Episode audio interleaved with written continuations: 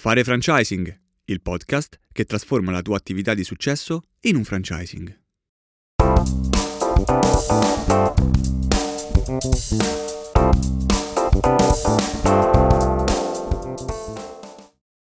Benvenuti nella sesta puntata del podcast Fare franchising. Oggi eh, parliamo di un progetto innovativo nel, nel settore del food dove mh, insieme a Paolo andremo a mh, vedere come è stato rivoluzionato il concetto di toast e come intorno a questa rivoluzione del concetto di toast eh, si è riuscito a creare un franchising.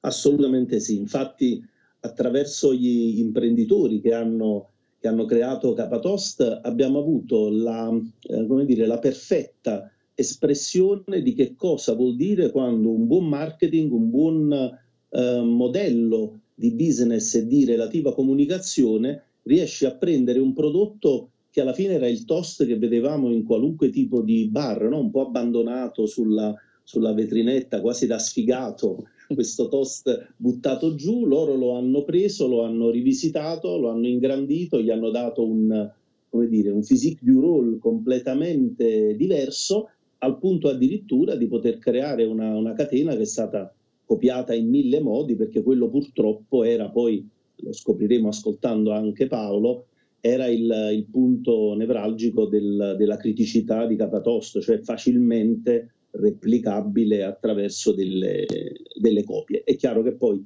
la qualità alla fine vince sempre e quindi ci sono molti che hanno cercato di copiarlo che poi hanno chiuso e loro oggi stanno continuando il loro, il loro percorso di, di, crescita. Fra l'altro li ho visti anche nascere perché il primo punto pilota fu aperto a Napoli nel quartiere del Vomero e colpì immediatamente questo approccio un po' sfrontato, un po' goliardico su questo, su questo monoprodotto. È un gran bel esempio di, di marketing applicato al, al food. Bene, allora ascoltiamo l'intervista con Paolo e mm, vedremo anche come questo bell'esempio ha portato ad un'espansione velocissima. Partiamo. Allora, siamo con Paolo allo stand di Capatost. E, mm, Paolo, presentati e mh, mm, racconta un pochino la storia di, di Capatost. Sì, allora Capatos, vabbè, io sono Paolo Castaldo, ho fondato insieme al mio socio Antonio Pepe la, la società nel 2014 e eh, nel novembre 2014 abbiamo aperto il primo punto vendita Capatost. Che cos'è Capatost? È il primo format di tosteria takeaway, cioè un format monoprodotto dedicato eh, proprio al toast, che è un prodotto che tutti quanti noi abbiamo sempre insomma, mangiato in ogni supermercato, al bar a casa, che per la prima volta ha un suo tempio in cui viene servito preparato con pane artigianale, senza alcol etilico, senza conservanti, che sono invece presenti nel, nelle tipologie di pane che troviamo al supermercato e con oltre 30 ricette di toast salati e dolci ehm, di, per tutti i tipi di target, quindi dagli abbinamenti più classici, cotto e sottiletta a quelli gourmet, ai toast light per chi è sempre a dieta oppure quelli ilti per eh, anche un pubblico vegetariano, vegano. Cerchiamo di accontentare tutti. Da poco abbiamo anche introdotto nel, nella catena il pane senza glutine che, per cui c'è stata molta richiesta. Capatost è un, un esempio molto interessante di marketing perché una delle regole principali del branding è quello di collegare ad un brand un prodotto o un servizio, in modo che questo sia molto molto focalizzato e molto chiaro nella testa del mio potenziale cliente. L'esempio di Capatost è da manuale perché ehm, Capatost è la tosteria, ovvero il tempio del toast, eh, che viene rivisitato, che viene ehm, proposto in tante declinazioni. Questo sicuramente è un po' eh, un segreto, questo monoprodotto in, in termini di marketing è un segreto della veloce espansione che poi tra poco Paolo ci racconterà, ehm, che ha portato Capatosta a mh, avere molti punti vendita sul territorio. E mh, avere quindi un marketing molto focalizzato con un monoprodotto ha un enorme vantaggio in termini di eh, promozione. E, è ovvio che poi eh, sul prodotto in sé, sul processo, ci sono però tante declinazioni perché c'è monoprodotto e monoprodotto. Eh, Ernesto, su questo eh, ragionavamo su qualcosa, no? Eh, sì, assolutamente, perché il monoprodotto inteso come, come, come l'immaginario delle, delle, persone il singolo prodotto che viene venduto ad un determinato target. Ed è chiaro che quel singolo prodotto può avere delle difficoltà nel rendere sostenibile l'attività. In questo caso gli imprenditori che hanno fatto nascere Capatosta hanno creato un monoprodotto che però attraverso le farciture si può declinare in tanti eh, diversi eh, punti di vista per dei target ben differenti l'uno dall'altro. Infatti noi possiamo prendere il toast, farcirlo con la Nutella e andiamo a colpire il target dei, dei ragazzi, possiamo farcire il toast con la parmigiana di melenzane e andiamo a colpire quel target che anche se in mezzo alla strada un takeaway vuol mangiare qualche cosa di molto saporito e gustoso, ma allo stesso tempo con la farcitura possiamo colpire il professionista, il vegano, il vegetariano, chi vuole mangiare leggero, il, dire, lo sportivo o chiunque altro. Quindi loro hanno dimostrato che il monoprodotto, se declinato per poter colpire dei multitarget, è l'arma vincente. Ovviamente hanno abbinato un pane artigianale senza conservanti, quindi è chiaro che sono stati molto attenti alla qualità finale del, del prodotto, si sono allargati anche al senza glutine, che è un altro mondo, quello dei celiaci, piuttosto importante. Parliamo di qualche milione di persone che soffrono di celiachia e quindi hanno bisogno di, anche loro di poter trovare un luogo dove poter mangiare qualche cosa che possa essere gustoso e non quelle cose tremende infilate nelle, nelle buste. Però c'è un passaggio molto importante. Mm, quando ebbi modo di parlare con, con Paolo e Antonio, l'altro socio, loro mi raccontarono come a casa nell'anno precedente si erano messi lì a sperimentare questi toast con le farciture, le tipologie di pane, una volta veniva brutto, una volta veniva meglio, insomma c'è stato un percorso, quasi un parto, che ha fatto sì che poi alla fine potesse nascere Capatost. Allora il punto di domanda è, ma se la tosteria funziona, quindi se loro, uh, la loro idea è stata vincente, perché le copie che hanno cercato di cavalcare quell'onda nella stragrande maggioranza dei casi hanno fallito? L'esempio che mi viene più classico può essere quello del matrimonio. Io vedo una persona che sposa un'altra persona, li vedo felicissimi, dico ah bellissimo, li copio pure io, scelgo una donna o un uomo a secondo del, diciamo, del caso, me la sposo e mi aspetto di avere lo stesso identico percorso? Assolutamente no sono sempre, sempre le persone che fanno la differenza.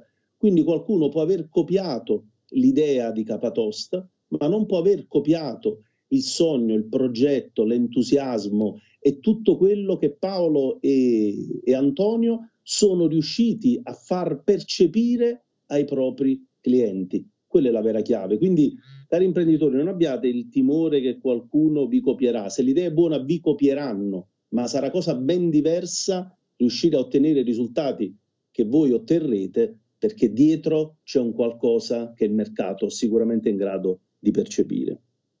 Abbiamo parlato molto di risorse umane nelle precedenti puntate e, e ovviamente il tema è un tema caldo, Ernesto, lo stai toccando perché eh.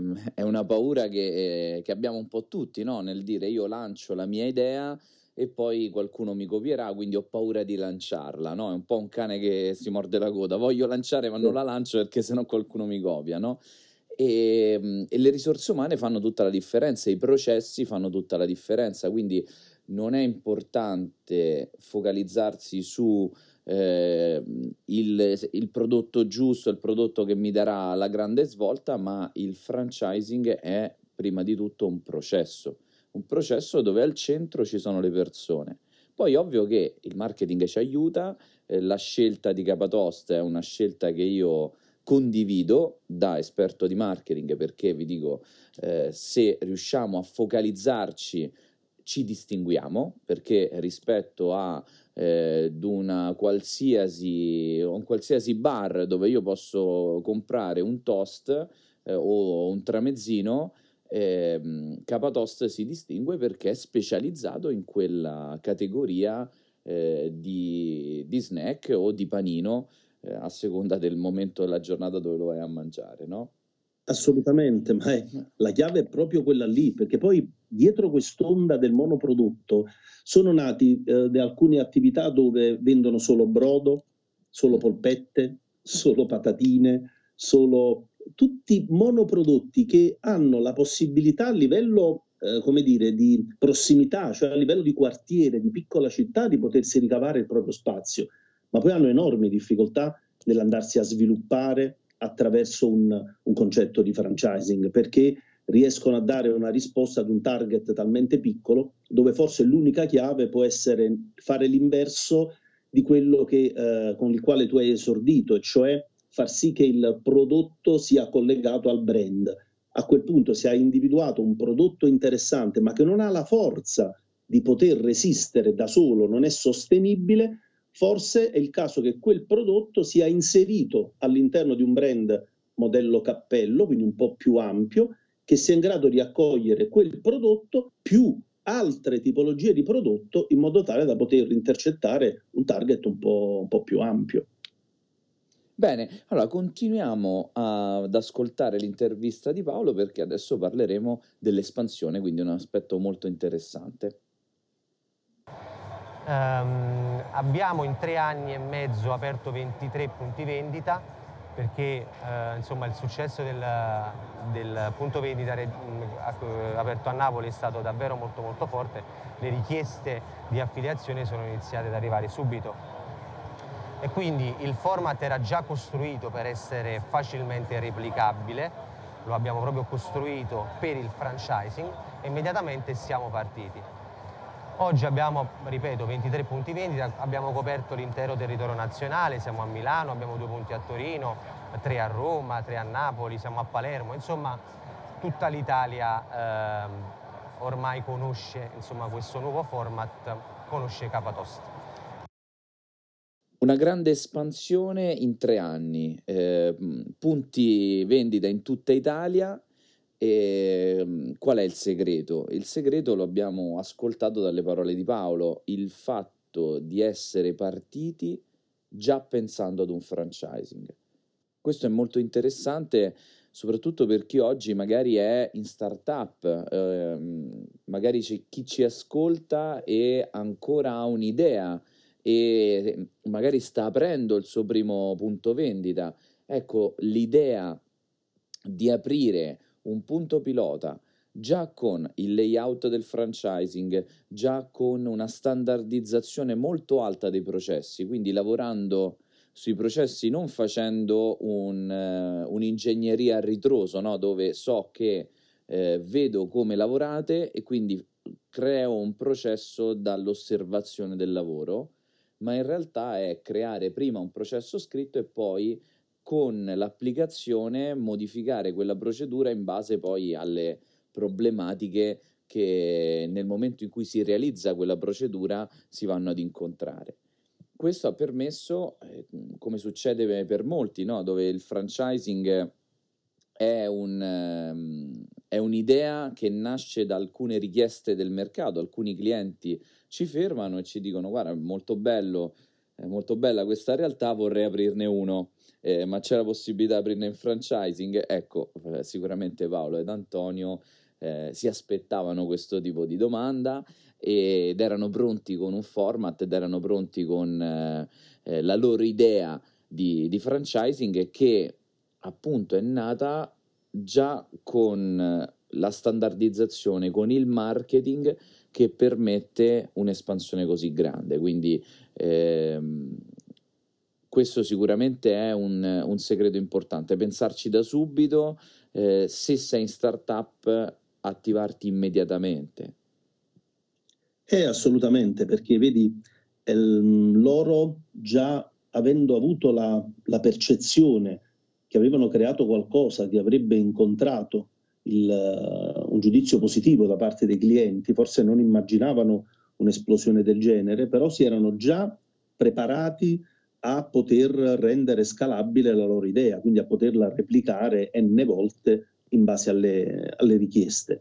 La cosa interessante anche è stata la strategia di espansione. Ci sono a volte molti brand che riescono a posizionarsi solo in determinate aree geografiche del, della nostra penisola e in, da altre parti sono pressoché sconosciuti.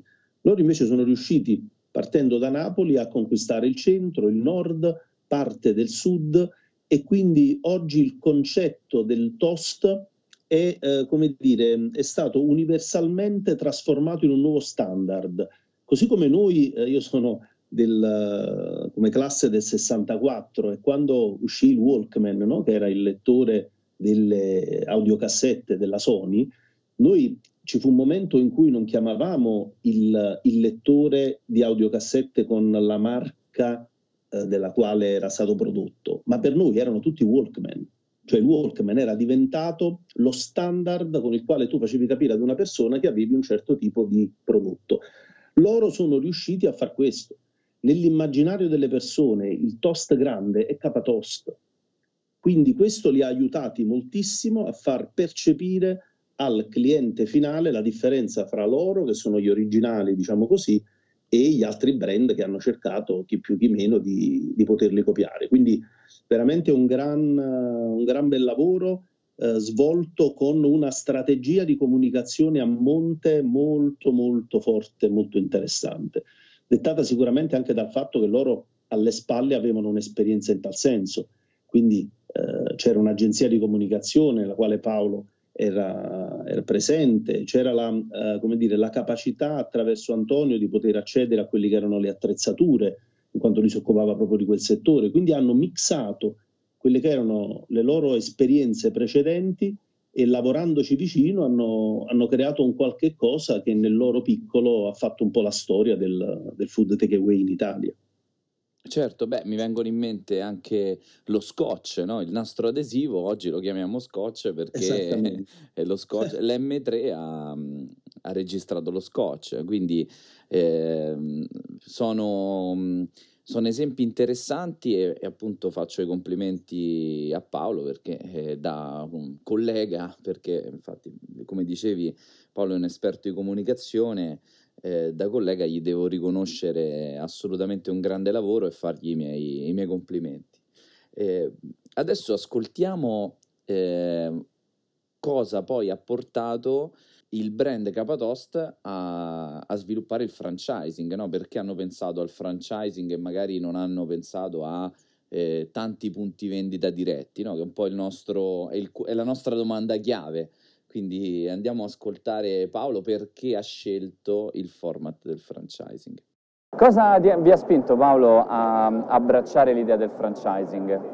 Allora, sicuramente eh, il franchising è uno strumento molto importante per far crescere l'azienda, per far crescere il brand, per far crescere il prodotto.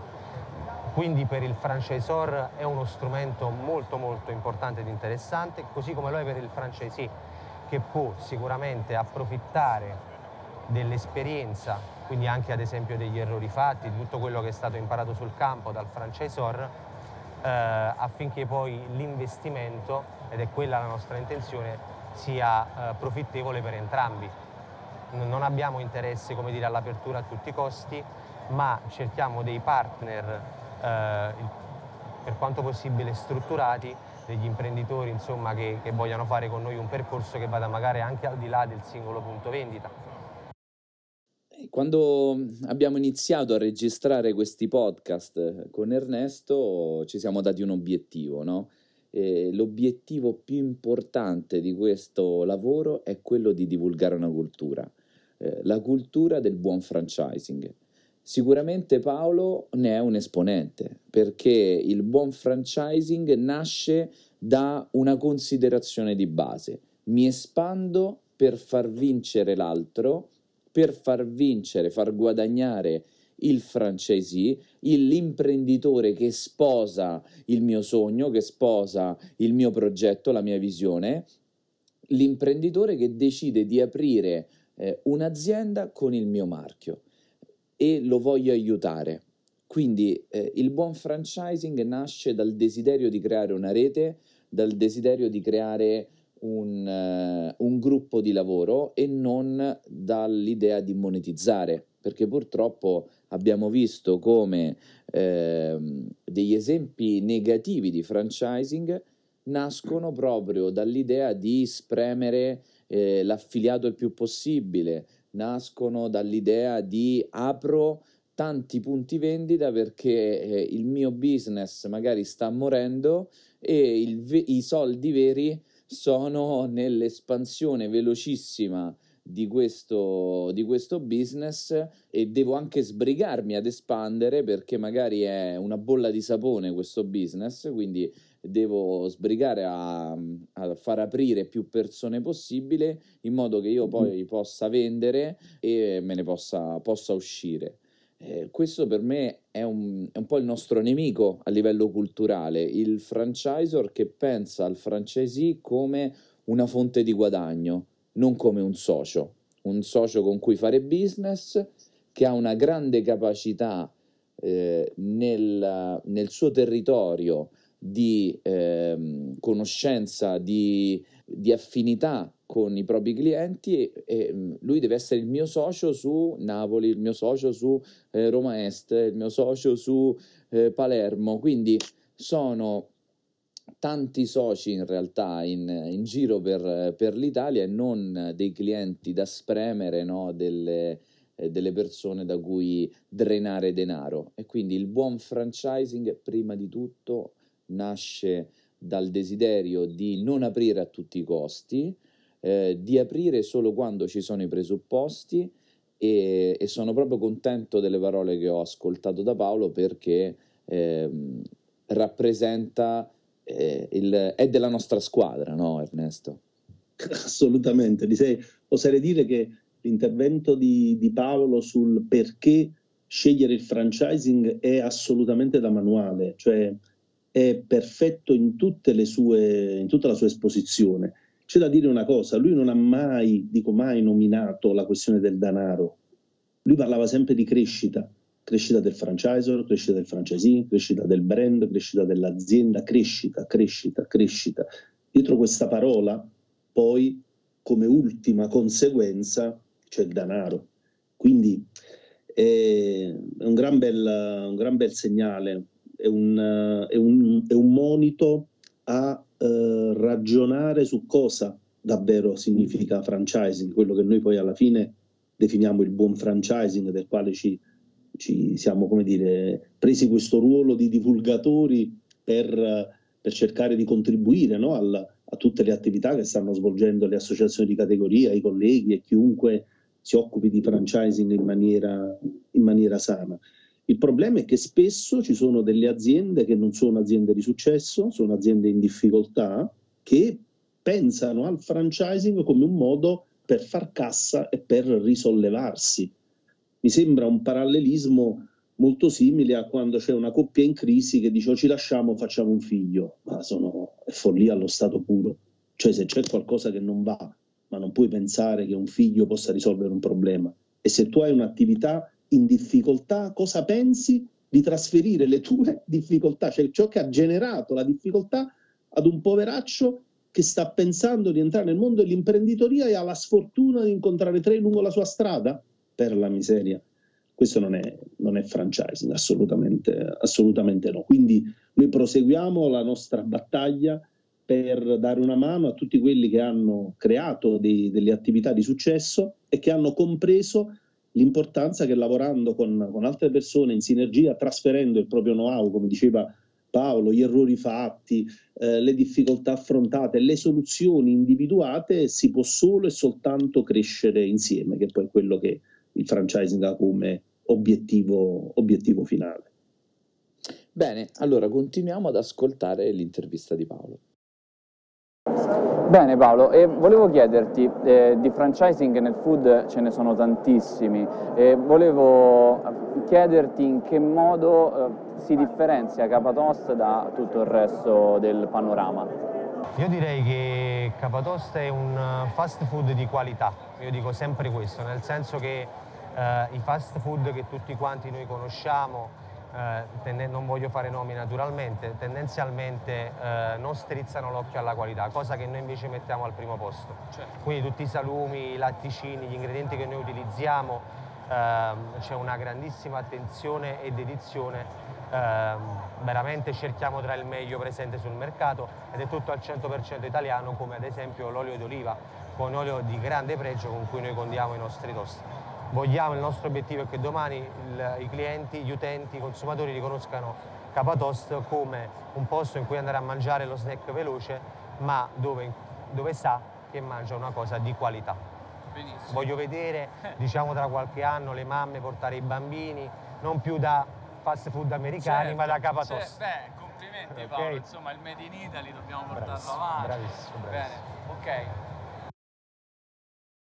Il tema della qualità nel marketing ovviamente è un tema caldo, perché la qualità purtroppo eh, investire sulla qualità eh, non ti porta a differenziarti, no? Il dire facciamo i toast buoni sicuramente non è il modo con cui Capatost oggi ehm, vince sul mercato.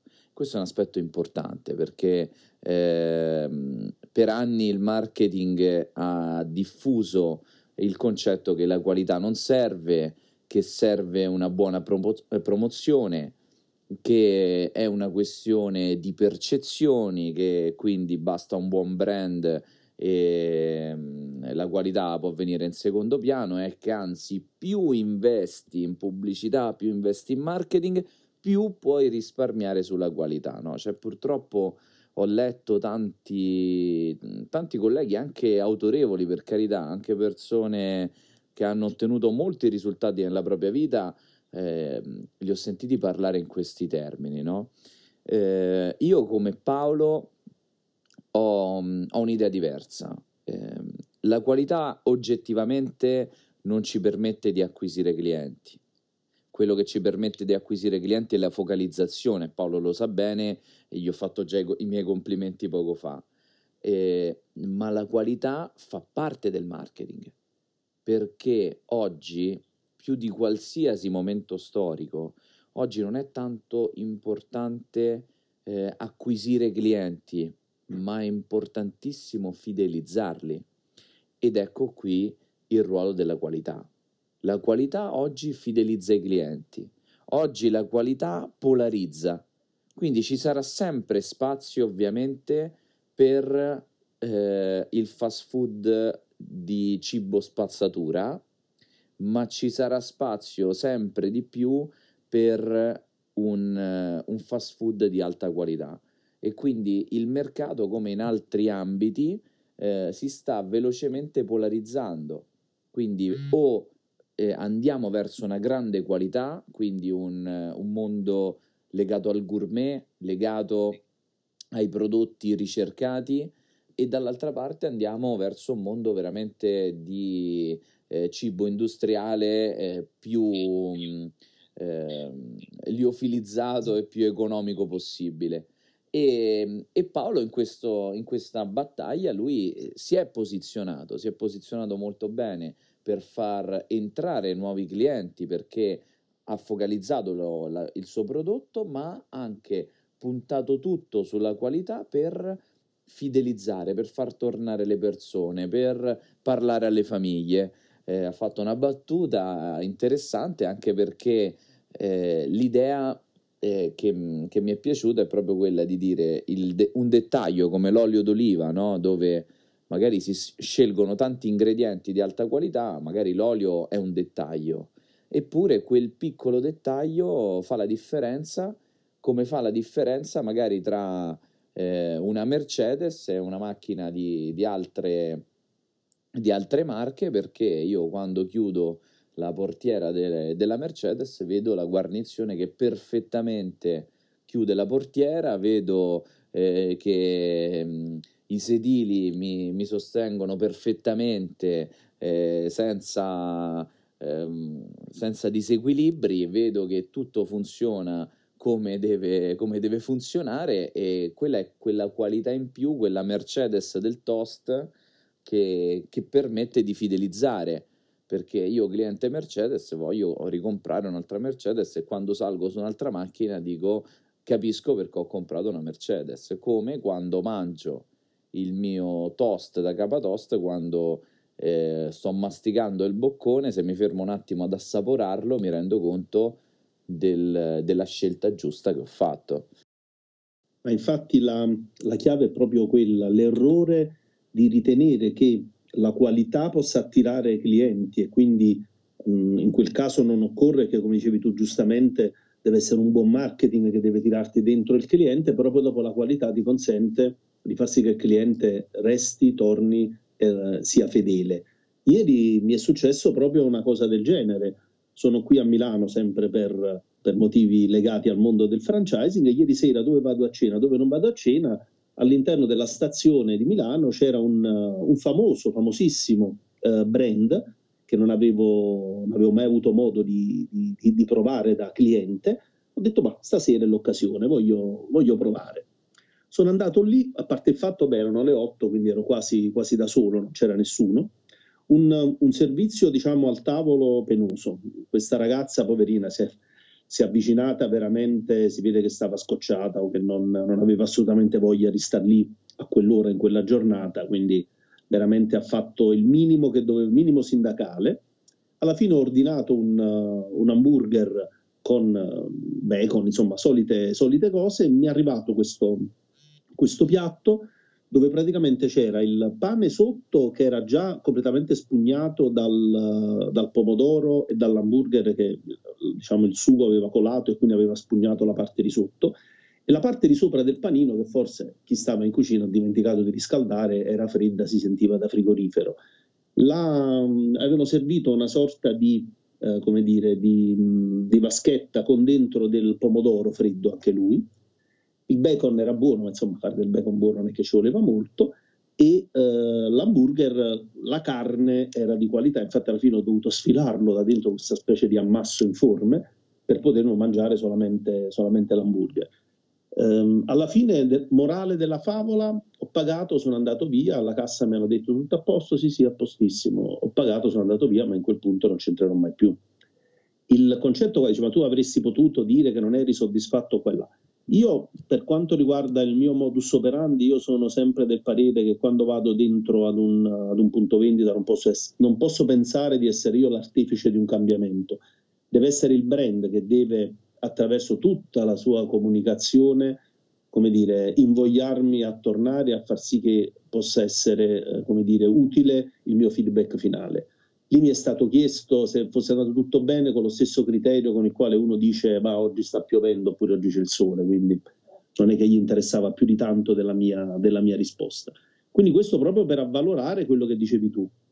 Ok, ha un buon marketing, ma se quando entro in un punto trovo la qualità sono spinto a tornare e Capatost anche in questo caso è da, è da manuale il, dire, il, il, cerchio che è stato in grado di, di chiudere.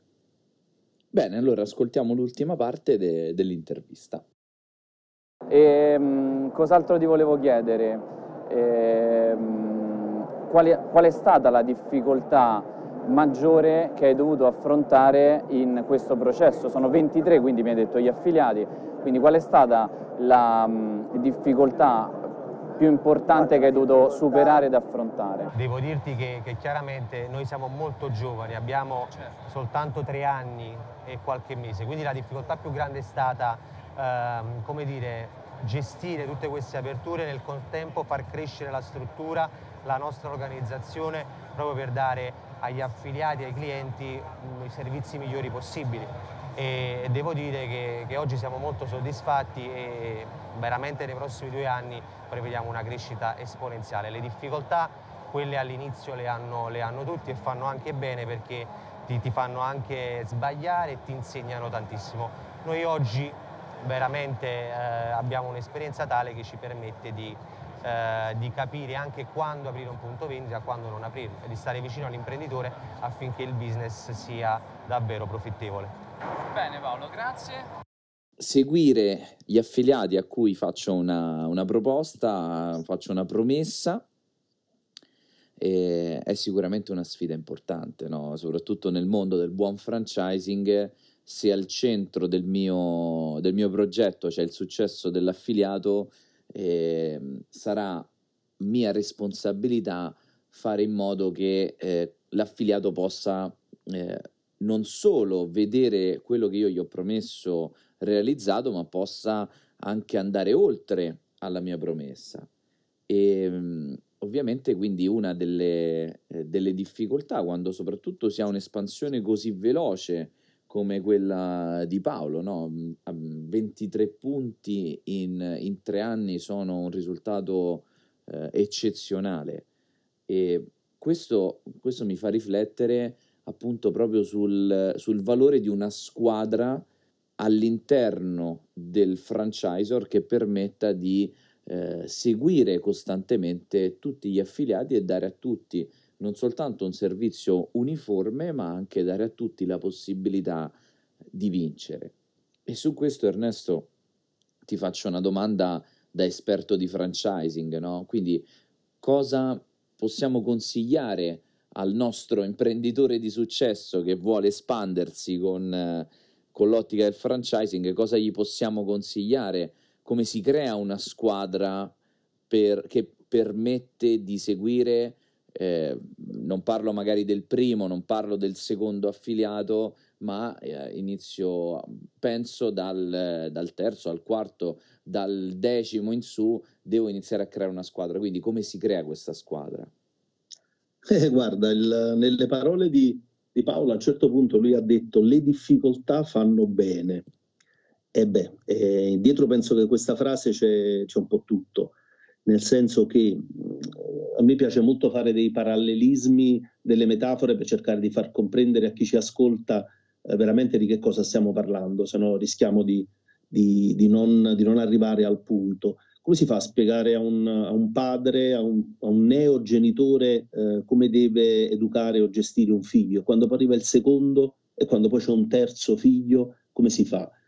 È chiaro che se la persona è, è sana, se la persona ha dei buoni principi, ha dei valori importanti ai quali non, non è disponibile a, diciamo, a perderli, è chiaro che quei valori ti guideranno quei valori ti faranno capire, nel caso di Paolo e Antonio di, di Capatost, che c'è stato un momento che il loro gruppetto, fino a che dovevano gestire due o tre eh, clienti, eh, due o tre affiliati, quella struttura poteva avere un senso. Sarà, si saranno resi conto a un certo punto che il, eh, l'affiliato lo chiamava e lui non riusciva a dargli una risposta nei tempi giusti, eh, si rendeva conto che non stavano più mantenendo quella promessa iniziale che avevano fatto con tanta, con tanta passione con tanto entusiasmo. ed è chiaro che a quel punto un buon padre di famiglia si rende conto se non sta dedicando il giusto tempo al figlio che vuole giocare con lui, ma il padre se ne va a giocare a carte con gli amici.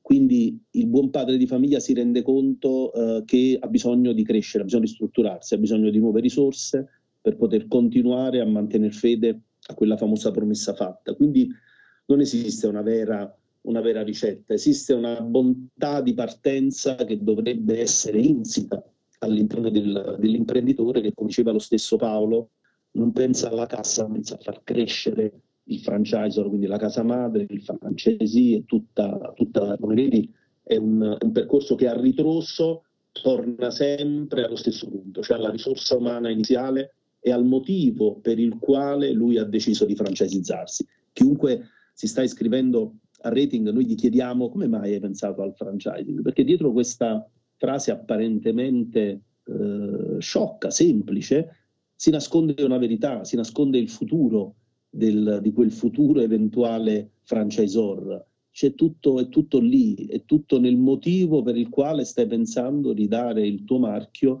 in concessione d'uso a, ad un terzo. Eh, insomma, eh, io credo che la, la chiave di lettura finale sia quella là di costruire qualcosa di, di sano, di buono, pensando come se fosse un elemento della, della, tua, della tua famiglia e pensando prima di tutto al suo successo, perché poi di conseguenza se il modello di business è stato strutturato bene, il successo di un affiliato inevitabilmente genera il successo anche per la casa madre. Mi viene in mente, un, faccio una piccola eh, digressione filosofica, no? così mh, poi ci, ci avviciniamo alla conclusione. E, mh, l'idea è molto simile alla differenza che c'è tra insegnare ed educare, perché insegnare significa trasmettere un concetto, no? è una dimensione logica del, ehm, della trasmissione di informazioni, no? quindi io eh, un franchising normale ti insegno quello, quello che è il lavoro, ecco qui, questo è il manuale, eh, se c'è qualche problema chiamami, sono qui, grazie, ciao, arrivederci. Quindi ti trasmetto un concetto. Il buon franchising non insegna, educa. E educa, educare viene da, da educere, che in, in, greco, se non mi sbaglio, o in latino, in latino forse, adesso qualcuno mi, mi, mi ucciderà per questa cosa, però viene da educere Vabbè, comunque. Siamo, siamo così, siamo, siamo, naturali e spontanei per quello che ne viene, quindi esatto, quindi tranquillo. viene da educere comunque, che mm? mm? significa tirar fuori la verità dall'altro, no? significa eh. Eh, avere la sensibilità di, di dare un senso a quello che fai. E allora, quindi vorrei concludere un po' con questa riflessione sì, mi serve una squadra che non si metta ad insegnare, quindi mi serviranno tanti eh, franchising manager no, che seguiranno poi i miei affiliati, ma che non devono essere lì ad insegnare, quindi a trasmettere semplicemente, ah non sai fare la ricetta, ecco ti mando la procedura, grazie. Questo è insegnare. Educare significa eh, tirare fuori la verità, che vuol dire trasmettere quella visione di un, un luogo, eh, Capatosto come un luogo dove il fast food di qualità, dove il fast food italiano eh, vive il suo tempio, no? quindi vive eh, un, una ritualità, vive un, un'esperienza importante, no? quindi non è semplicemente star dietro a, ad un francesi, non significa semplicemente trasmettere delle informazioni, ma significa soprattutto creare un'armonia comune.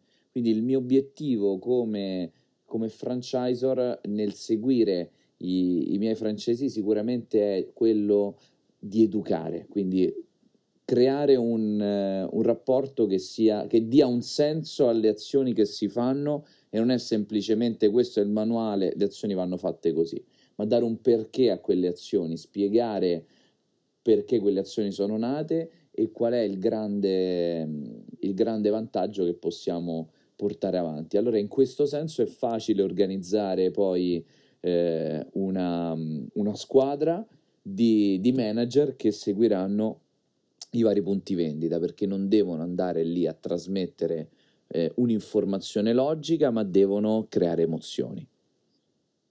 Bene, mi è piaciuto molto questo franchising insegna e il buon franchising educa. Ecco, Bello, bella, bella, differenza perché in, due, in, quei due termini c'è davvero tutto quello che, che, noi definiamo il buon franchising. E in questa chiave di lettura Rating cosa fa? Si occupa di divulgare il buon franchising, che alla fine attraverso anche questi podcast spero e credo che stiamo contribuendo ad educare i futuri franchisor al, a quello che è veramente il buon franchising. Bene, sono contento, è venuto fuori un, un concetto veramente interessante che dovrebbe aiutare tutti a comprendere davvero qual è il loro scopo. Il loro scopo non è quello di insegnare ad altri, ma di educarli affinché possano proseguire il, il cammino iniziale. Tutto bene. Bene, eh, grazie Ernesto e mm, ci vediamo alla prossima puntata. Ciao. Assolutamente sì, ciao.